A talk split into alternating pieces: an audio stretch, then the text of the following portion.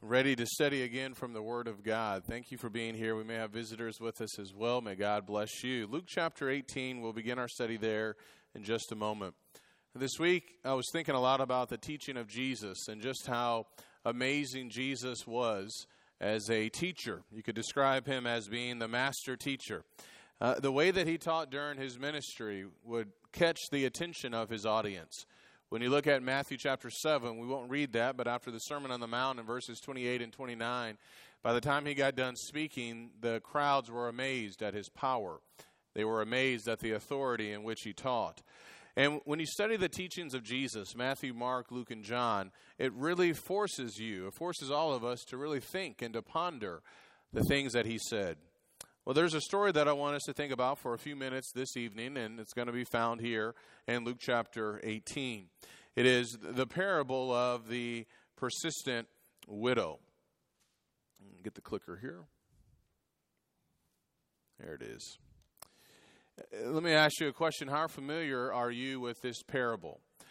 It's a short parable, and when you read it, I think we can pick up on it fairly quickly what Jesus is trying to get across. How familiar are you with parables as a whole? When you read Matthew, when you read the Gospels, Matthew, Mark, Luke in particular, you see that Jesus would often teach in parables. These were powerful stories that would drive home certain points. Sometimes he would explain the parable in detail, like in Luke chapter 8 with the story of the parable of the sower. But other times there would be no explanation, which would force the, the listener and the reader to really consider what was being taught. Our theme for this month, as we strive to become more like Christ, is dealing with faithfulness. And we talked a little bit about that this morning from 2 Timothy chapter 2. We saw how God is faithful, how we are to be faithful as well. And as I was thinking about our theme, I, I thought about Luke chapter 18.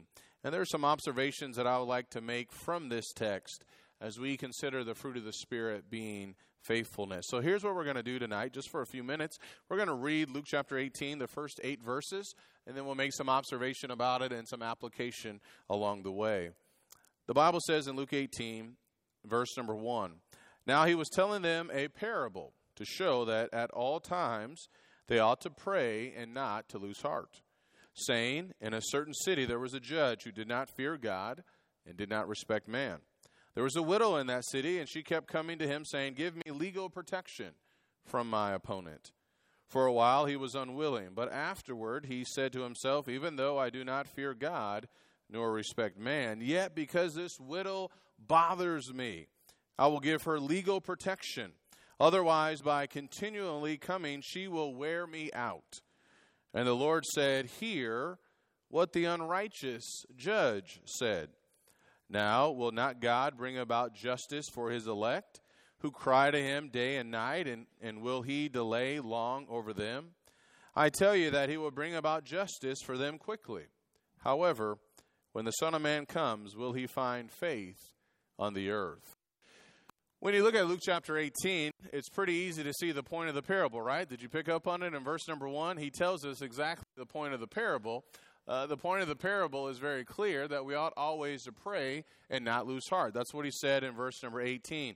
Now, he was telling them a parable. This goes back to Luke chapter 17. In verse number 22, we find in Luke chapter 17 and verse 22 that Jesus was speaking to his disciples.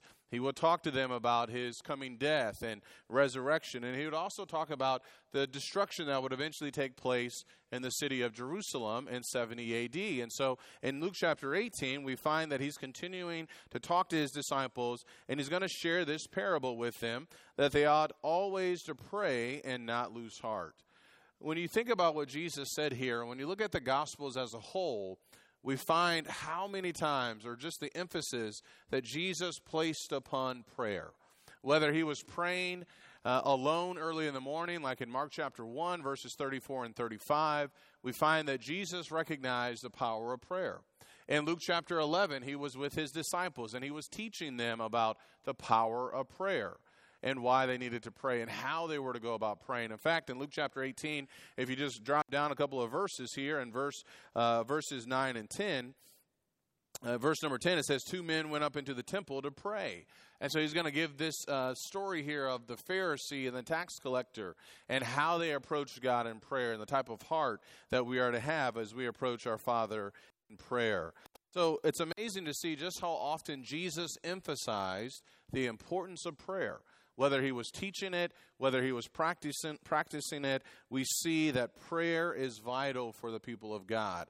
This is what he's going to drive home time and time again. This certainly would be important for the saints in the first century as they would face different kinds of persecution and things that they would and hardships in the future. We'll come back to this in a little bit. That's the point of the parable. He tells us from the very beginning, before he even dives into it, here is what I want you to hold on to. Here's what I want you to remember that we ought always to pray and not lose heart.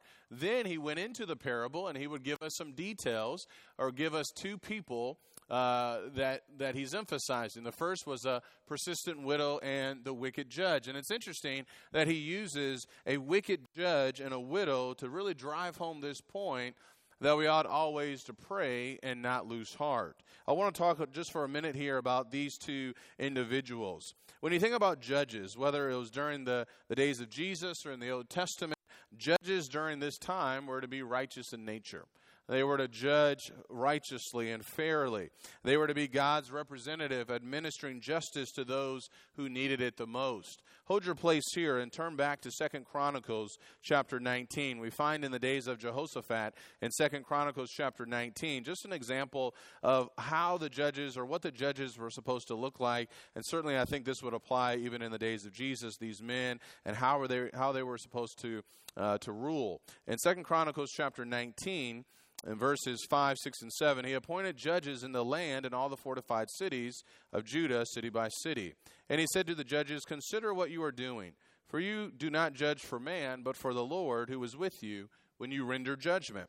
Now then, let the fear of the Lord be upon you. Be very careful what you do. For the Lord our God will have no part in unrighteousness or partiality or the taking of a bribe. So when you look at these judges and how they were supposed to act and, and to interact with individuals, they were, there was a pattern that they were to follow. They were to judge righteously. Now, looking at this story here becomes very clear that this judge was wicked in nature. Verse number two, it says, There was a judge who did not fear God and he didn't respect man. So he wasn't concerned about God and what God wanted him to do as he would interact with individuals, and he didn't really respect people. This was not a good judge. Some describe this man as the unjust judge or the wicked judge. Certainly, he was the model for others to follow. So, when you think about the judge and the widow, you see this contrast here. You see this judge who is wicked, and now this widow who would come to him. And if you have a good understanding of how widows were, the lifestyle that they would have had, the, the challenges that they would have had, it really makes the story even more powerful. In our Bible class last quarter, we were in the book of Acts. And remember in Acts chapter 6, the needy widows, some of the Hellenistic widows were being neglected. That kind of gives us an indication of the type of lives that these women would have led. They didn't have much. If you were a widow during that time, eh, you had very little. You were very vulnerable, and you would need the assistance from others. In 1 Timothy chapter 5, Paul is going to list a variety of, of widows or different kinds of widows and the needs that they would have along the way. In fact, in Deuteronomy chapter 27 in the Old Testament, we find in verse number 19 how God even gave instruction with how widows were to be treated. In Deuteronomy 27 and verse number 19, he said to the people of Israel, Cursed is he who distorts the justice due an alien, orphan, and widow. And all the people shall say, Amen. Uh, God always viewed widows in a special way, and they were to be taken care of and treated in a particular way. So you have this widow who's in need. She's going to this judge, but the judge doesn't care about her. He doesn't care about God. He doesn't respect man. He's not interested in, in righteousness. He's not interested in passing righteous judgment. But what's interesting is that this widow, she was a strong woman. She did not give up. She was persistent. And go back and look at Luke chapter 18. The language is pretty amazing. This widow in that city, and she kept coming to him saying, Give me legal protection from my opponent. I don't know exactly what that may have been. I don't know if that was a, creditor or something like that. But nonetheless, this woman was in the right, and she was asking, You give me what I need. You give me this legal protection. Notice that she kept coming to him saying, So she didn't just go before the judge once, she was persistent. And she kept going back to the judge time and time again. And the Bible says in verse 4 For a while he was unwilling, but watch this. Afterward he said to himself, Even though I do not fear God nor respect man, I don't care about this woman. I don't care about God. But even though I do not fear God nor respect man, yet because this widow bothers me, why was this widow bothering him? Because she was just so persistent. She wanted justice and she wasn't going to take no for an answer. She kept going back to the judge time and time again. Yet, because this widow bothers me, I will give her legal protection. Otherwise, by continually coming, she will wear me out. So the judge said, I've had enough of her, all right? Whatever you need, I'm going to give to you. And that's exactly what she would get. She was persistent, she didn't give up, she kept on going. The odds certainly would have been stacked against her, but she kept on going to this wicked judge. And eventually he was compelled to move. We find that he would eventually avenge her adversaries. So that's the story in a nutshell. Uh, when you look at this story, though, it is interesting because Jesus is driving home a point. What's the point of the parable? What's found in verse number one that at all times they ought to pray and not to lose heart. And so when I was reading this, one of the questions that I had, why did Jesus use this widow and this unjust judge as this example to really drive home this point that we ought to be persistent in prayer? That the Christians in the first century who were going to face difficult days, persecution, why would they have to be persistent in prayer? Why did he use these two individuals. What do you think about that? Well, certainly he's using this story and this widow and a judge for to drive home this point. And I believe what he's doing here, what Jesus is doing here, I think he's using this how much better type argument. If this judge who is wicked and did not care about God and did not respect man was willing to move on behalf of this widow, how much more or how much better is your heavenly Father going to move on behalf of you, who are disciples, who are Christians, who are followers of Him. Some have said that this is an argument from the lesser to the greater.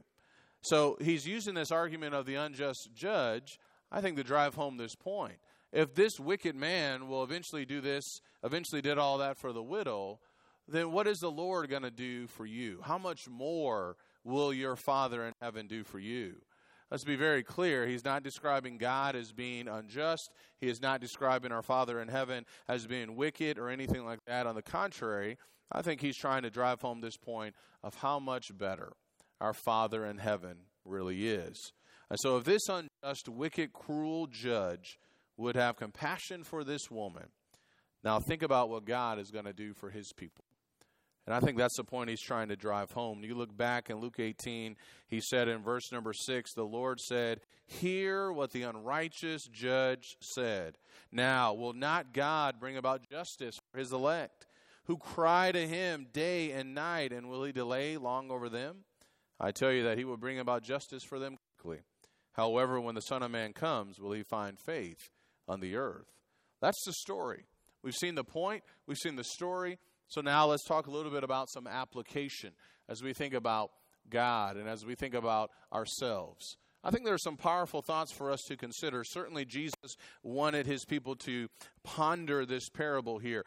Look, this parable is pretty easy, I think, to understand. You can read through it, but yet I think there are some powerful thoughts that we need to really consider and really think about and even examine when it comes to our faith in God and as we look at our Father in heaven. Let me just share with you a couple of thoughts that I had when I look at this story here and when I think about God in heaven. When you look at this story here and as you see the difference between God and this unjust, uh, unjust judge, one of the things that comes to mind is that our God, He is just. This judge in the story, He's wicked. And yet we understand better that our Father in heaven, He is just. He's not cruel, like the unjust judge. That he's always going to do what is right, he's always going to do what is fair.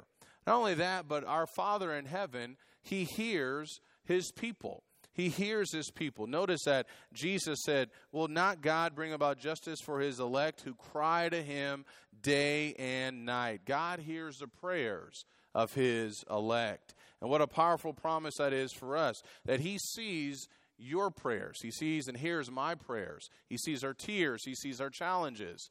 God hears his people. He is just. Not only that, but God, he is he's compassionate. When you contrast him with this unwicked, with this wicked judge, that judge had no concern for God and he had no concern for man. And yet that's not the case for our Father in heaven, is it? Our Father in heaven, my friends, he is compassionate. He is loving, he is caring, he is merciful, he is gracious. He sees our frustrations as we live in this wicked world. As the saints would go throughout the first century, he would see their challenges. He would see their difficulties along the way. I can't help but think about the book of Revelation as a whole, as the people of God and the, and, and the local congregations that Jesus spoke to, all the challenges that they faced as they were dwelling uh, among wicked people in the first century. And yet God was with them.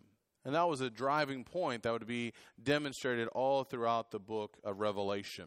One passage that comes to mind is in Revelation chapter 6, uh, where the saints were crying out to God. In Revelation chapter 6, verse number 10, as they were crying out for justice. In Revelation chapter 6 and verse number 10, let me just turn over there and read that real quickly where the Bible says, we'll start in verse 9, when the Lamb broke the fifth seal, I saw underneath the altar the souls of those who had been slain because of the word of God and because of the testimony which they had maintained. They cried out with a loud voice, saying, How long, O Lord, holy and true, will you refrain from judging and avenging your blood or our blood on those who dwell on the earth? Certainly, God heard the, the petitions of his people, the cries of his people, because he is compassionate in nature. And as we look at this parable here, not only do we learn that he's just and that he hears his people and that he's compassionate, but make no mistake about it, my friends, God will respond. He will respond to his people. That's what Jesus is saying here. When you go back to Luke chapter 18, that the Lord hears our prayers. He sees what we are experiencing, what the people were experiencing then, and He is very clear that God will respond, that He will take action, He will move on behalf of His people. Isn't that amazing? that as we cry out to God, as we petition Him in prayer, He hears our prayers and He will move on our behalf. And yet, there is something maybe a little bit more challenging for us to think about, and that is the language that He bears long. That's what we find in verse number 7 that he will delay long over them. In verse number 7, it says, Now will not God bring about justice for his elect who cry to him day and night, and will he delay long over them. Some translations say, Will he keep putting them off? Or will he delay long over them? While the unjust judge initially did not move on behalf of the widow, what did he eventually do? He eventually did move. He eventually responded to this woman. He eventually acted on her behalf for her good. And so it is with God. You know, at times Christians can feel like, where is God? And is He really listening to my prayers? And, and why is all of this taking place in my life? Well, it may not seem like God is interested. My friends, that is never the case. He's always concerned with the affairs of His people. And as the people in the first century, the saints would face difficult days coming ahead, they know that they ought always to pray and not lose heart because the Lord was with them God would hear their prayers. And when you think about God, God always moves according to his time. His timing is always perfect, and therefore we never should question his timing. God is patient towards the wicked. In 2 Peter 3 and verse 9, he desires he doesn't, he doesn't desire anyone to be lost, but he's long suffering towards those who are in need of repentance. But make no mistake about it, one day justice will be served. We make that we see that very clearly in Second Thessalonians chapter 1. When the Lord returns, uh, one day justice will be served, and those who are in Christ will be with him in heaven, and those who are not will be eternally separated. So when it comes to our petitions, while it may feel like God is silent or not interested in us, the truth is he always has been, and he always will be. The disciples needed to remember that as they would face difficult times. They needed to trust what God said. With the coming destruction of Jerusalem, they needed to rely upon the words of God. With the challenges that they would face along the way, they needed to rely upon the word of God. They needed to remember what Jesus said in verse number one that at all times they ought to pray and not lose heart. Now, we can look at all of this on the screen, and I think this is pretty easy to understand. He's just, he hears his people, is compassionate, will respond. But I think that last part can be a little bit challenging. Although he will delay or bear long, or uh, the idea of putting off for a while.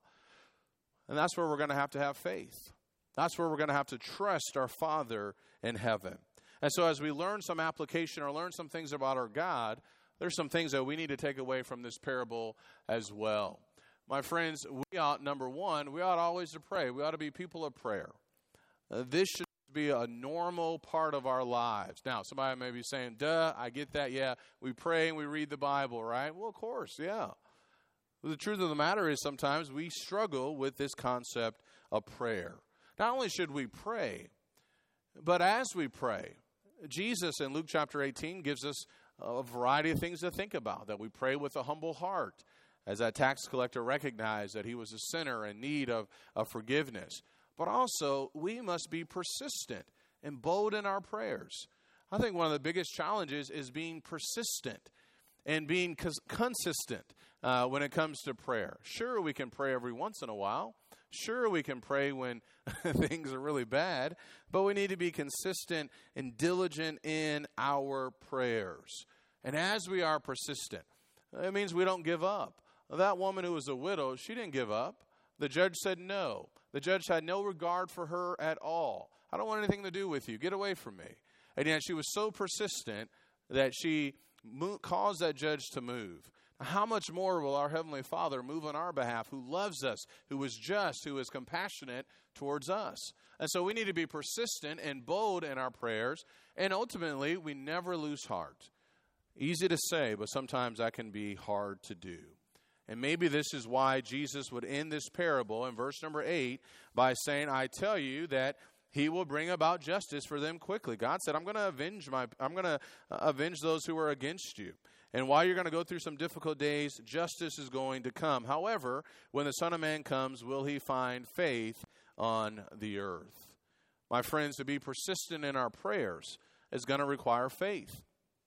To remain faithful with the Lord, even in the midst of persecution, wicked gener- a wicked generation, that's going to require much faith. The people in the first century, as they heard about the, the coming destruction of Jerusalem and all the difficult days that would lie ahead for them, they would have to always pray. And they would make sure they would have to make sure that they would not lose heart. That means that we're going to have to be faithful as well. Even when it appears that God is not immediately moving on our behalf. Even when things appear to be moving slowly, we still must pray and not lose heart. But the question for us is that when Jesus ultimately returns, is he going to find people of faith? People who remained with him, people who were persistent and diligent and faithful. Will he find people of faith? Will he find people who did not lose heart and continue to be earnest in prayer? I think there's something powerful to think about as we think about the fruit of the Spirit, which is faithfulness. What do you think about this statement? That a lack of prayer demonstrates a lack of faithfulness. What do you think about that? You think there's any truth of that? That a lack of prayer might just show where we are with this fruit of the Spirit and faithfulness? That a lack of prayer may demonstrate a lack of faithfulness. I know we can say a lot of things. We can say that we are too busy. Everybody's busy, right? And sometimes we can say, well, I forgot to pray and things like that. But I want you to imagine for a moment if you were in the position of that widow and you didn't have anything and you needed justice. You needed you needed you needed what the judge could give you.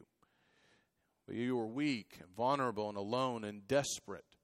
How persistent would you be going to that judge night and day until he moved on your behalf? Wouldn't you be persistent? I think all of us would say yes you really think about it, Maybe we are just like this widow, that we are weak. We need the Lord, we need His strength. We all we are vulnerable as we live in this world. We need to rely upon our Father in heaven. And we should be praying desperately and passionately and deeply to our Father in heaven because He is compassionate, He is just, and He will move on our behalf. So, maybe one of the ways for us to examine our faithfulness to God is maybe by examining our prayers. We often talk about faithfulness, and I think rightfully so, about attending worship and things like that. That's great. But maybe we should also be looking at our faithfulness when it comes to our prayers. And that's not going to be something that others are going to really be able to see. That's something that all of us are going to have to look in the mirror. That's something that God knows. So, a couple of questions for all of us Are we praying? Yeah, we're praying. But are we consistent in our prayers? And as we pray, are we bold and persistent and continually go to our Father in heaven? We're not too busy. We have all the time in the world. And this is something that we need to be deeply involved in. Do we give up when we look around and see all the hatred that is in this world? Or do we continue to get down on our knees and be persistent in our prayers to God? Have we allowed doubt and uncertainty to hinder our prayers? When God looks at Benjamin Lee, and when he looks at you, what will he see? Will he see a person of faith, a person in prayer, a person who is persistent, bold, and refusing to give up? The fruit of the Spirit is faithfulness. And as we think about faithfulness, what if we considered our prayers? how deep our prayers are, the boldness, the intensity, the consistency of them. We talk about each one of these fruit or fruits uh, once a month, or one of these virtues once a month, but you all know this has to be more than a month long endeavor, right? We talked about love at the beginning of the year, and joy, and peace, and patience, and goodness, but all of these things have to be more than just once a month. These things have to continue to abound, continue to grow, continue to increase. The same is true when it comes to our prayers. This is a lifelong endeavor. And there was nothing that was going to get in the way of that widow. She needed, she knew exactly what she needed, and she was going to be persistent to the very end.